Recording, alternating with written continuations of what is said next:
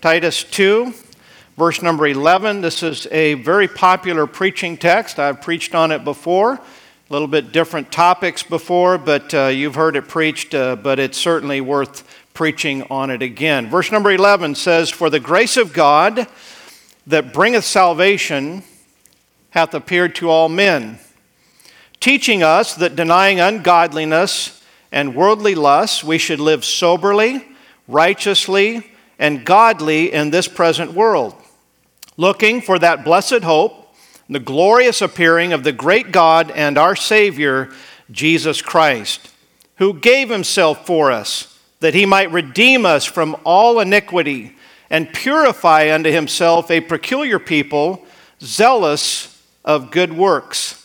These things speak and exhort and rebuke with all authority. Let no man despise thee." Verse 15 really answers the ditches that we see on both sides of this text. We have the ditch on one side that promotes a legalistic view of grace, and then we have a ditch on the other side that is a liberal, licentious view of the grace of God. Our text that we just read answers both sides of that equation. If you're saved here this morning, you're saved by the grace of God. And that grace of God that saved you, it also changed you. And grace is not a license to sin, but rather it is a power to help us against the horrible power of sin. What I want to preach this morning is what's so amazing about grace. We just sang about it, a song that you probably sang by heart, many of you. We're so accustomed to it. I know oftentimes I sing it anymore and I fail to let the words really get to my heart. I tried to make a conscious effort this morning while we were singing it to really think about what the words said, to refresh it in my mind and not take it for granted. And I can say when we do that with things that are true and things that are right, it can stir some feelings if we just allow ourselves to not get complacent and get too familiar with certain truths. But really the question is a great question. What is so amazing about grace? That's what we're going to talk about here this morning. Father, in Jesus' name, we come to you asking for your blessings, for your power, for the presence of the Holy Spirit. Lord, we sang about amazing grace. John Newton certainly believed that your grace was amazing. Lord, I was praying this morning, as you recall, Lord, talking about just the grace of God that you've extended in my life and the changes that you've made. And Lord, I can confess to you here this morning publicly that it was grace that taught my heart to fear. And it was grace that relieved my fears. And I thank you for that verse and for that truth, for that experience.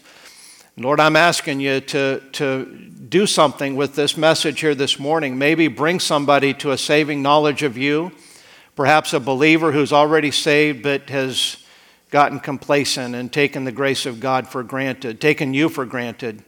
And God, just have your will and way in our hearts and lives, we pray. Bless the young people in junior church. Pray that you'd speak to their hearts. And Lord, we're asking you that someone would get saved as a result of the preaching and teaching and the worshiping that goes on here this morning. We're asking it in Jesus' name. Amen. Thank you. You may be seated. I'm sure that many of you are familiar with the story of John Newton, the writer of Amazing Grace, how that he was a very wicked man. I mean, he was a liar and a drunk, and he had a foul mouth, and he had all of the things that go along with wickedness, but he was also a slave trader, and he was involved in the debauchery of and the violence and the abuse of many men as he was involved in that particular trade, and how that he was out on a ship, a slave trading ship, and a storm came up and it looked as if the ship was in peril. It was going to be destroyed by that storm, and he cried out to God, and he didn't know much about God. He didn't know much about the gospel, but in his desperation, he cried out to God and he said, "God, if you'll save me from this, I'll dedicate the rest of my life to your service." Well, afterward, he made good on that promise, and he began studying the Bible and learning the gospel and so forth. And his life went in a different direction. And somewhere along those lines, I don't know the details of it, but he put his faith and trust in Jesus Christ and genuinely experienced God's grace. Later on in his life, he wrote this famous hymn. This hymn, Amazing Grace, has been one of the most recorded songs in all of the history of recorded songs.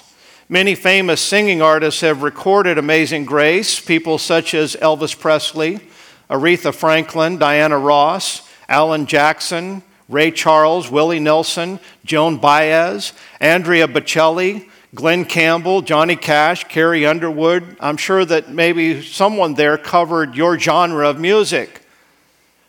These are just a handful of many famous artists that we could mention who have recorded Amazing Grace and included it in one of their albums.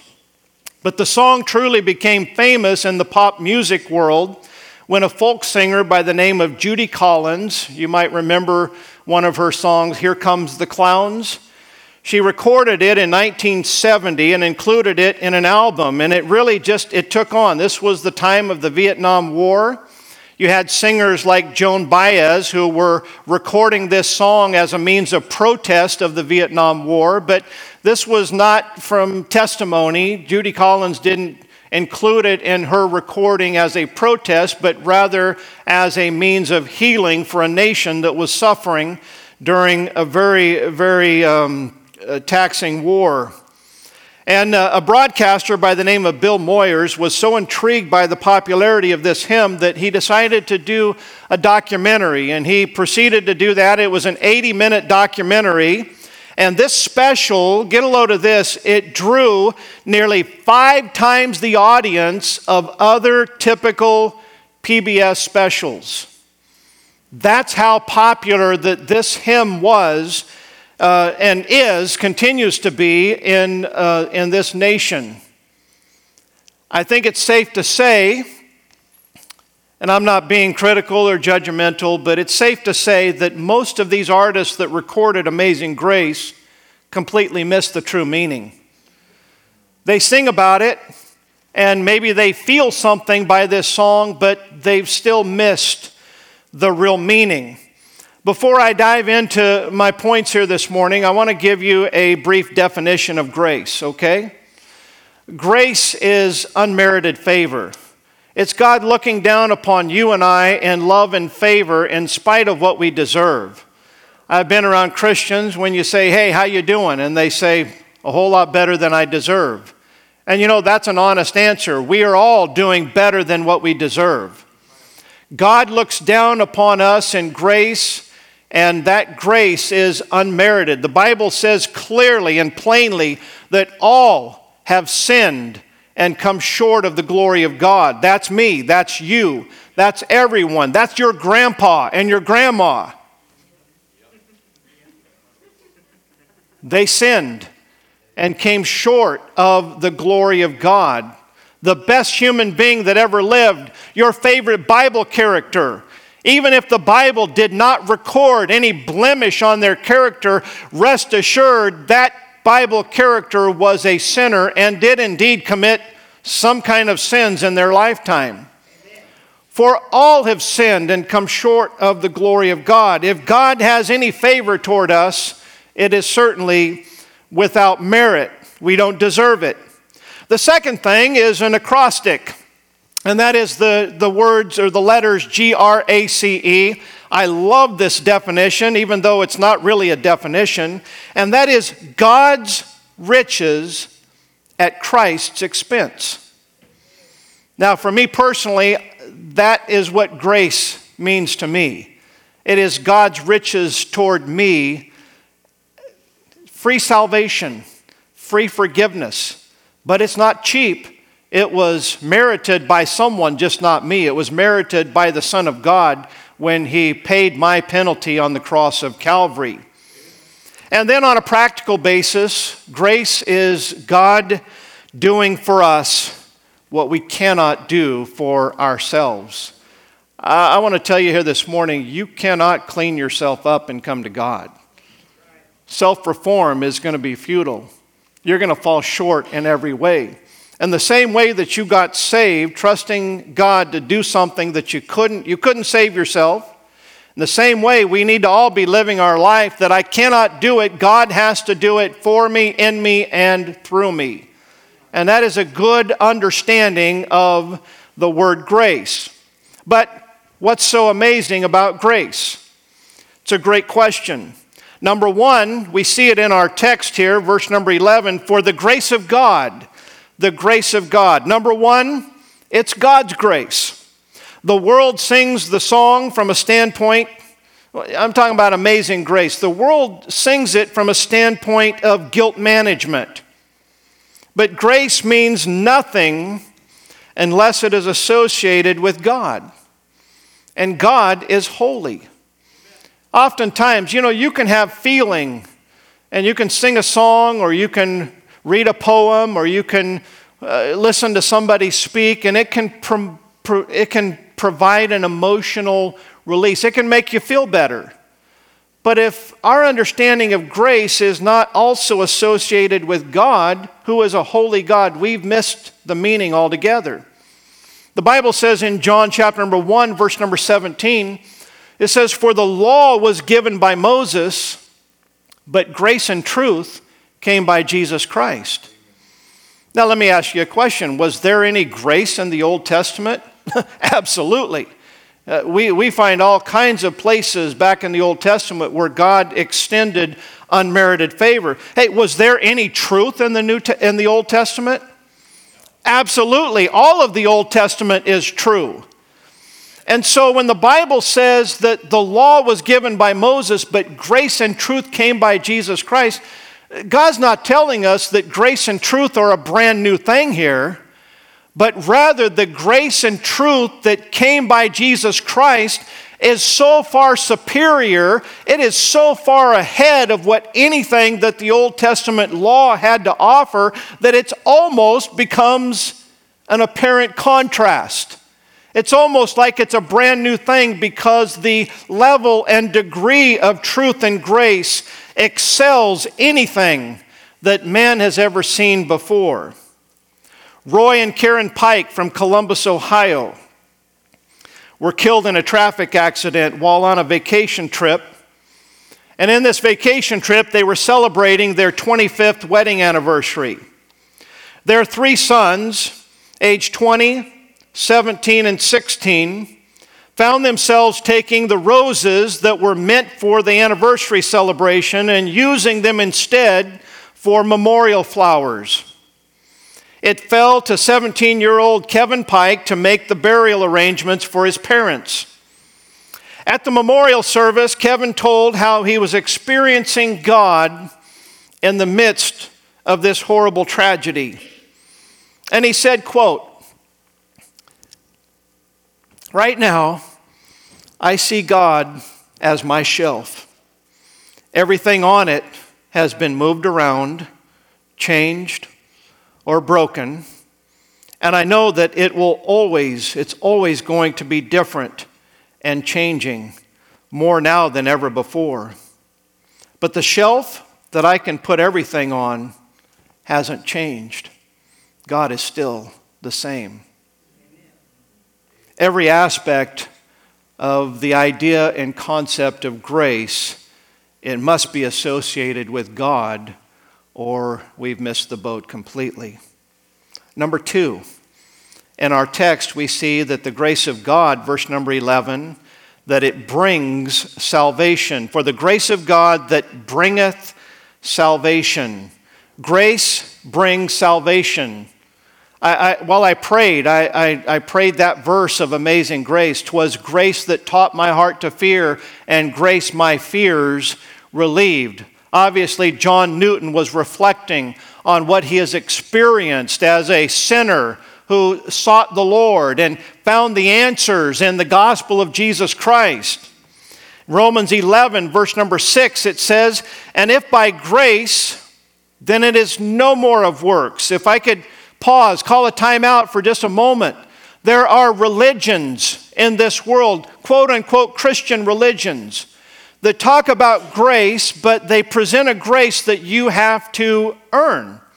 You have to participate in Mass or baptism, or you have to do certain sacraments or certain religious duties. And by doing those, the idea that they present to their parishioners is that by doing these things, God will put grace on your account, and when you die, if you have more grace than you have offenses, then God will let you into heaven. Folks, that is a misrepresentation totally of the entire concept of grace. How can you say, well, I'm going to do this to earn some grace with God? That's a total opposite. If you can earn it, then it's not grace. And God is making that clear. He says, otherwise, grace is no more grace. But if it be works, then it is no more grace. Otherwise, work is no more work. You cannot help the grace of God for your salvation. It's not like God gives you the grace and then you've got to hang on or you've got to perform. God didn't just start this process. His grace is the process. In 1807, at the age of 82, right before John Newton passed away, he wrote these words to be used on his tombstone. Listen closely. John Newton, clerk, once an infidel and libertine, a servant of slaves in Africa, was, by the mercy of our Lord and Savior Jesus Christ, preserved, restored, pardoned, and appointed to preach the faith he had long labored to destroy. That was the testimony on his tombstone. Obviously, he had experienced the grace of God that brought salvation. Not only was he pardoned, but his life was changed. The things that he used to do, he did them no longer. Number three, we see that grace is amazing because it appears to all men. Once again, verse number 11, for the grace of God that bringeth salvation hath appeared to all men. I can tell you from experience and observation that the grace of God does indeed appear to all men. It sometimes makes a grand entrance. You've been around people that when they enter the room, they have to have a grand entrance. But sometimes the grace of God, maybe I should say it usually appears as a very still, small voice. But regardless of how the Lord appears in your life, He appears to all men. I was talking to the Lord about this, taking a little memory down trip lane. I do that from time to time. You believe me, don't you? While I was taking this memory down trip lane, I thought about the time shortly after I graduated high school, and I was getting ready to go get involved in some sin that night, and the Lord showed up in my life, and it was like it happened yesterday. I mean, He showed up, and it's like the Holy Spirit of God invisibly just smacked me in the face and got my attention, and literally my knees were trembling. And I said, no, God, don't show up now. I knew that God was real. I knew that I was saved, but hey, I had gotten away from the Lord and I was enjoying the pleasures of sin and I had plans for that night. It's like, God, why do you have to show up tonight? We've been looking forward to tonight for 3 months. Why tonight? And I just shook God off. But you know what? Even though I shook Him off and I suffered the consequences of it, He didn't leave me alone. He just kept bothering me. From that point on, I had guilt over my sin before that. And I had conviction. I knew that the things that I was doing in my life were wrong. But from that moment on, it got pretty intense. And I got pretty miserable inside. And I didn't know what to attribute it to. But God didn't stop bothering me. and I was miserable for a year and a half. I mean, I got to the point just before I turned 20, a few months before my birthday, it's like I just can't keep going on like this. But you know what that was? That was the grace of God that brings salvation appearing to all men. It appeared to me as an 18-year-old young man. I didn't like it, but I look back and it's the best thing that ever happened to me in my life. It was certainly the grace of God. In Genesis 6:8, we find a very interesting passage of Scripture. It says, "But Noah found grace in the eyes of the Lord." Grace is unmerited favor. God just got through telling all of these positive things about Noah. He was a just man, a perfect man. He was righteous in his generation, or perfect in his generations. He was a preacher of righteousness. I mean, if there was ever a human being on planet Earth that would say, hey, that's the best one that the human race has to offer, Noah was at the top. But it says he found grace. He found unmerited favor in the eyes of the Lord. Noah was a sinner. He wasn't perfect. God had to extend to Noah his grace, his unmerited favor, but he found it. Whenever I read that, I think, well, Noah's life demonstrated that while he found the grace of God, I think he was looking for it. And I know some people say, well, the grace of God has never appeared to me. Well, let me ask you a question. Have you been looking for it? If you'll look for the grace of God, I can assure you on the authority of his word, you're going to find it, because the grace of God that bringeth salvation hath appeared to all men. Donald Tippett was the pastor of a church on the Lower East Side of New York City. One Saturday night, 3 youths came into his church. They beat him severely and even gouged out one of his eyes and dumped him a bloody mess behind a radiator. That's where someone found him later and rushed him to the hospital. Meanwhile, the 3 boys went upstate and pulled a robbery, during which one of them shot and killed a man. The 3 were apprehended and the killer eventually executed.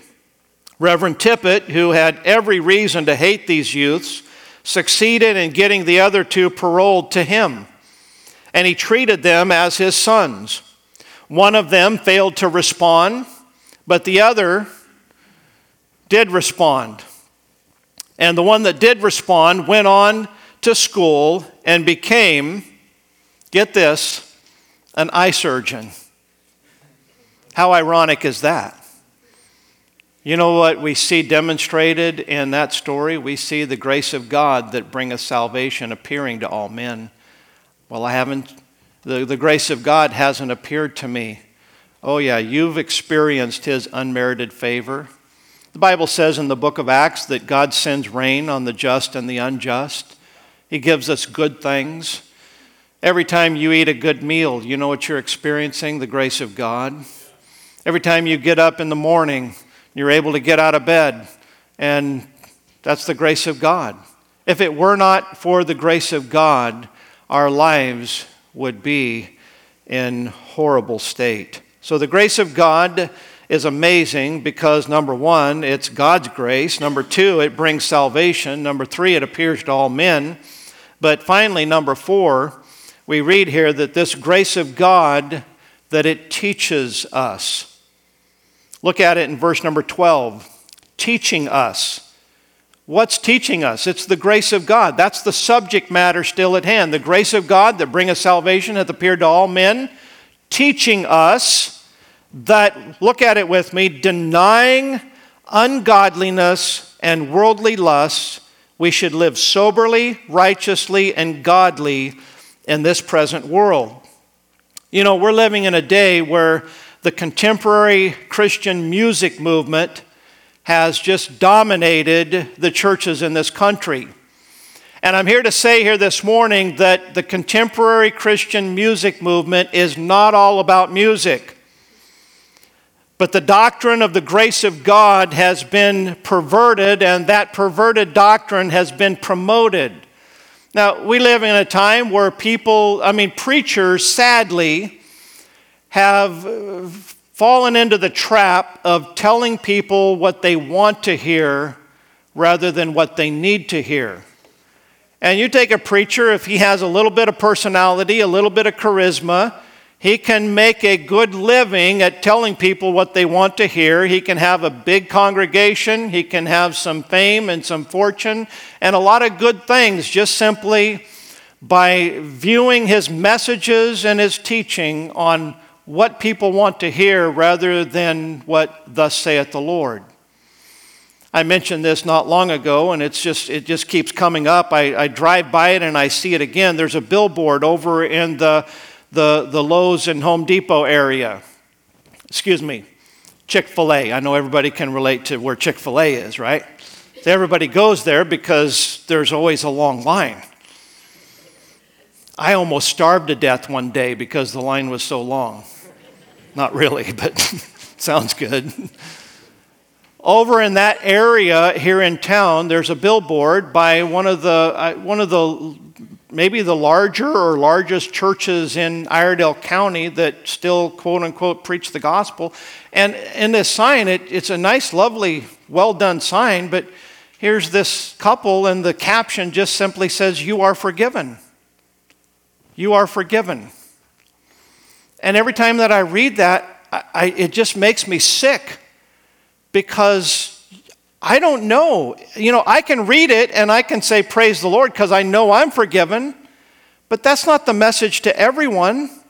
Everyone is not automatically forgiven. Listen, when all the people went out to John the Baptist out there in the wilderness, they all went out to hear what he had to say. He didn't say, you are forgiven. No, he said, repent. Repent. That's the message that we give. Forgiveness is the result of repentance and salvation. But that's not, the forgiveness is not, we don't declare people forgiven. People want to feel forgiven. We live in a culture where people have guilt and remorse and shame, and they battle that. But how is the preacher helping someone by telling them you are forgiven, just continue living the way that you are? You don't need to change. You don't need to repent.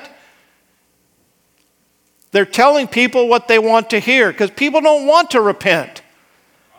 They want an emotional salve, but they don't want reconciliation with a holy God.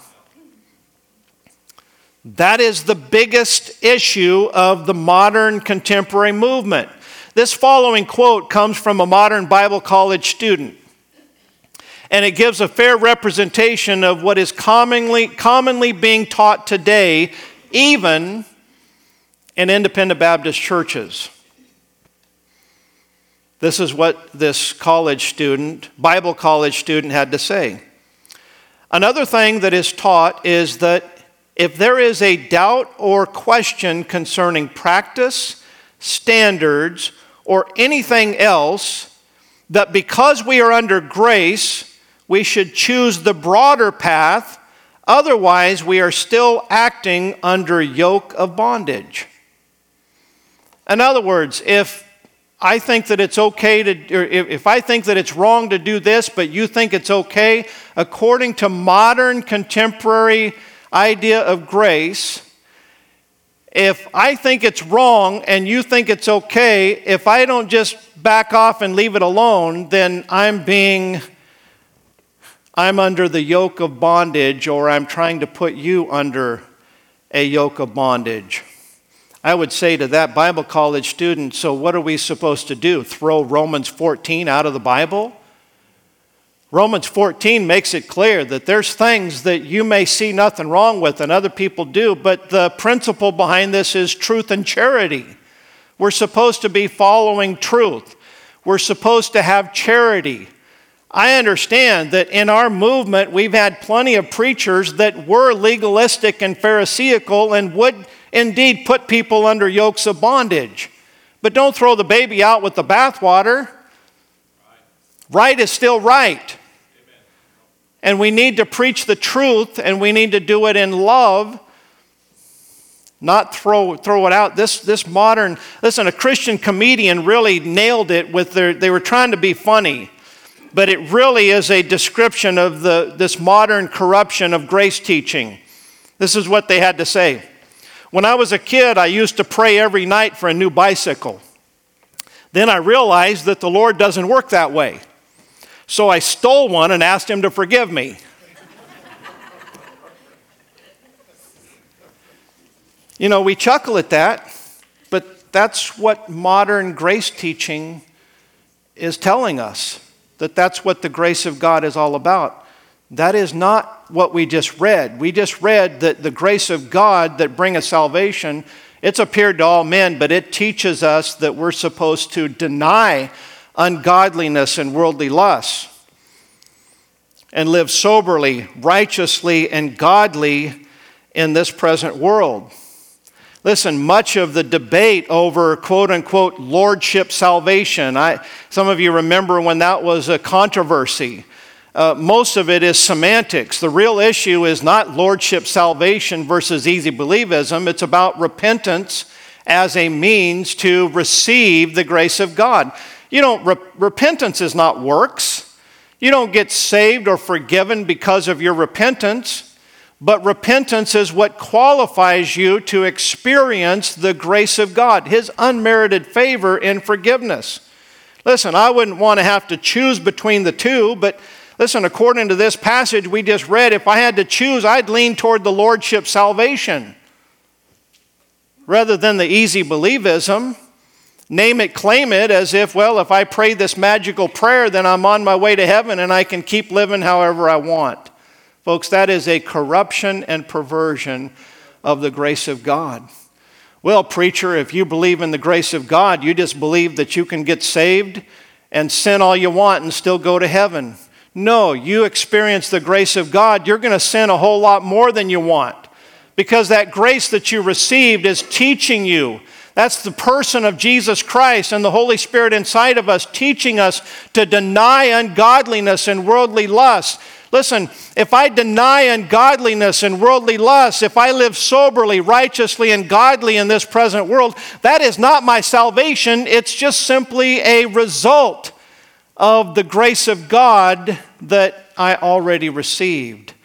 We live right because we're saved, because God extended unmerited favor. That's the way that God's plan and process works, and anything else is a perversion. Romans 6 verse 15 says, "What then? Shall we sin because we are not under the law but under grace? God forbid." God forbid. If you have experienced the grace of God, it's going to change the way that you live, the way you feel, the way that you think. I thank God that grace taught my heart to fear, and grace my fears relieved. God's grace is amazing, not just because it gets us a ticket to heaven and an escape from hell, but God's grace is amazing because it is experiential every single day of the believers' lives. If you've never experienced it, if you're sitting there going, I really don't know what you're talking about. I mean, I believe in Jesus, but you've never had anything that just supernaturally changed your heart and drew you to Him. Listen, you need to chuck that false testimony, that false profession, that name it, claim it thing, and say, you know what? I need the real deal, because the text that the preacher just read said the grace of God's going to teach me these things. It's going to draw you. It's just going to make sense to live a changed and a different life. I highly recommend that you experience the grace of God for yourself. Then and only then will the grace of God be amazing to you. Listen, it's amazing whether we realize it and recognize it or not. It truly is. Because whether I believe it or not, it doesn't change what happened on the cross of Calvary. But if you want it to be amazing to you, then you've got to repent. You've got to be willing to say, you know what, I don't want all of that sin and worldliness in my life. I want to be, look at that in verse number 14, who gave himself for us, that he might redeem us from all iniquity and purify unto himself a peculiar people, zealous of good works. Is that talking about after I get to heaven? Absolutely not. It's talking about what happens to us in the here and the now when we experience the grace of God. In conclusion, if you truly want to understand what's so amazing about grace, then consider the cross of Calvary, God's riches at Christ's expense. Amen. You and I are sinners, and we are deserving of hell. I've shared this testimony with you before. My salvation testimony is I had to go through some bouts of confusion with it, because it was very different than many other people's testimonies. I got right with God in 1986, and I was in Brother Runyon's church, and I would hear some very emotional testimonies about salvation. Preachers would get up and talk about when they got saved and how that they just gripped the pew in front of them and the preacher preached and they finally just turned loose and they came running down the aisles and they bowed there at the altar and they just wept and they got up and they said, "Woo, praising the Lord." And they said, "I got gloriously saved." And I remembered vaguely that as a 5-year-old boy, I went forward and asked Jesus to be my Savior. I don't remember weeping. I certainly didn't shout. I certainly didn't understand everything about it. But I remember that I wanted Jesus as my Savior. And I remember that I really, truly believed that He saved me at that point. And so I would watch that and listen to that. And I'd go, wow, I feel so envious. I only got saved. They got gloriously saved. And I thought, what a bummer. I didn't get gloriously saved.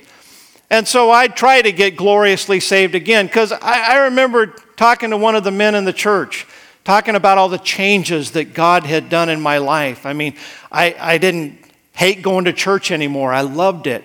I loved reading the Bible. I loved learning about Christ. I even started witnessing, and I had things in my life that I knew were wrong, and I started getting rid of them. I asked Brother Runyon, I said, "Do you think, Brother Runyon, I know you guys go out visiting on Saturday. Is that something that I could do?" Like the preacher is like, "Yeah, I think that'd be okay." That's what they're trying to get you to do. He probably had a heart attack that here's somebody actually wanting to do things that Christians are supposed to do. But I didn't think I was worthy. I didn't think that I qualified. And it's like, you think I could do that? He never said I should do it. Something inside of me said I need to be witnessing. And all of these things that the grace of God did, my life was changing. And I said to this brother in the church, "Man, I don't know if I was saved before, but I know I'm saved now." And that very instant, it was almost like that time when God showed up when I was 19. And almost like that, it's like something spoke in my ear. Well, if you don't know when, maybe you're not. And then I'd hear other people's testimonies, and mine wasn't like theirs. And I started doubting. I lost my assurance of salvation. And everything that was going on that God was doing in my life, it's like the whole rug just got ripped out from underneath me. And I went from a direction to serve the Lord, and I'm right with God, to it's like, I don't know what happened. I was confused. During that year and a half period of time, I don't know how many times that I tried to get saved again. "Lord, would you save me? I want to be gloriously saved." I don't know if I was under deep conviction over my sin when I was 5. I just know that I knew I was a sinner. It was so simple as a child, but hearing other people's testimonies and comparing mine to theirs was just very confusing. And the whole time I'm trying to get relief. I'm trying to get answers. And I had almost come to the conclusion that, hey, I want to be saved and God doesn't want to save me. You know what my problem was? He couldn't save me. Again, He'd already saved me. And the Lord's not going to answer a prayer that's not true. If He would have done something for me that He had already done again, then He would have been unrighteous. He would have been appeasing my unbelief rather than doing what He promised to do. And what I said all of that to say this. Here's what finally helped me. I'm trying to get saved again and again. I'm trying to get relief from my doubts and my fears. And I got tired of that battle and that struggle. I got tired of comparing what God and His grace had done to me to what Others had experienced, or at least what they said they experienced. I found out later that some of them were just embellishing it. It wasn't that way at all. I was just naive and just assumed all these believers, they're all telling the truth. I finally came to the point where it's like, God, I can't keep doing this. I don't know if I just, I'm trying to believe you. I'm trying to trust you. I don't feel this way. But I finally just said, God, I believe that Jesus Christ died on the cross for my sins. And if you send me to hell, well, that's what I got coming anyways. So I might as well quit kicking and screaming. And it's just like, you know what? If you don't want to save me and I go to hell, then that's what I got coming. That's what I deserve. But God, if I go to hell, I'm going to hell trusting Jesus Christ as my Savior and your shed blood for my sins. Nothing else. Not anything that I've done, not anything that I intend to do, but I am trusting Jesus Christ. And it was then and only then that those doubts and those fears started to subside over time. And those fears were replaced by the faith of the Word of God. So then faith cometh by hearing, and hearing by the Word of God. Amen.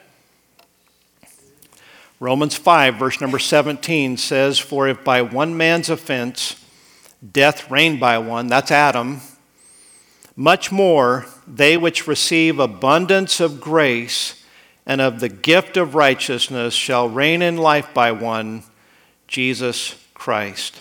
Receiving God's grace means receiving Jesus Christ. If you need to receive Jesus Christ as your Savior today, I encourage you, I beg you, I invite you, receive His grace. Receive Jesus Christ before you leave this place today.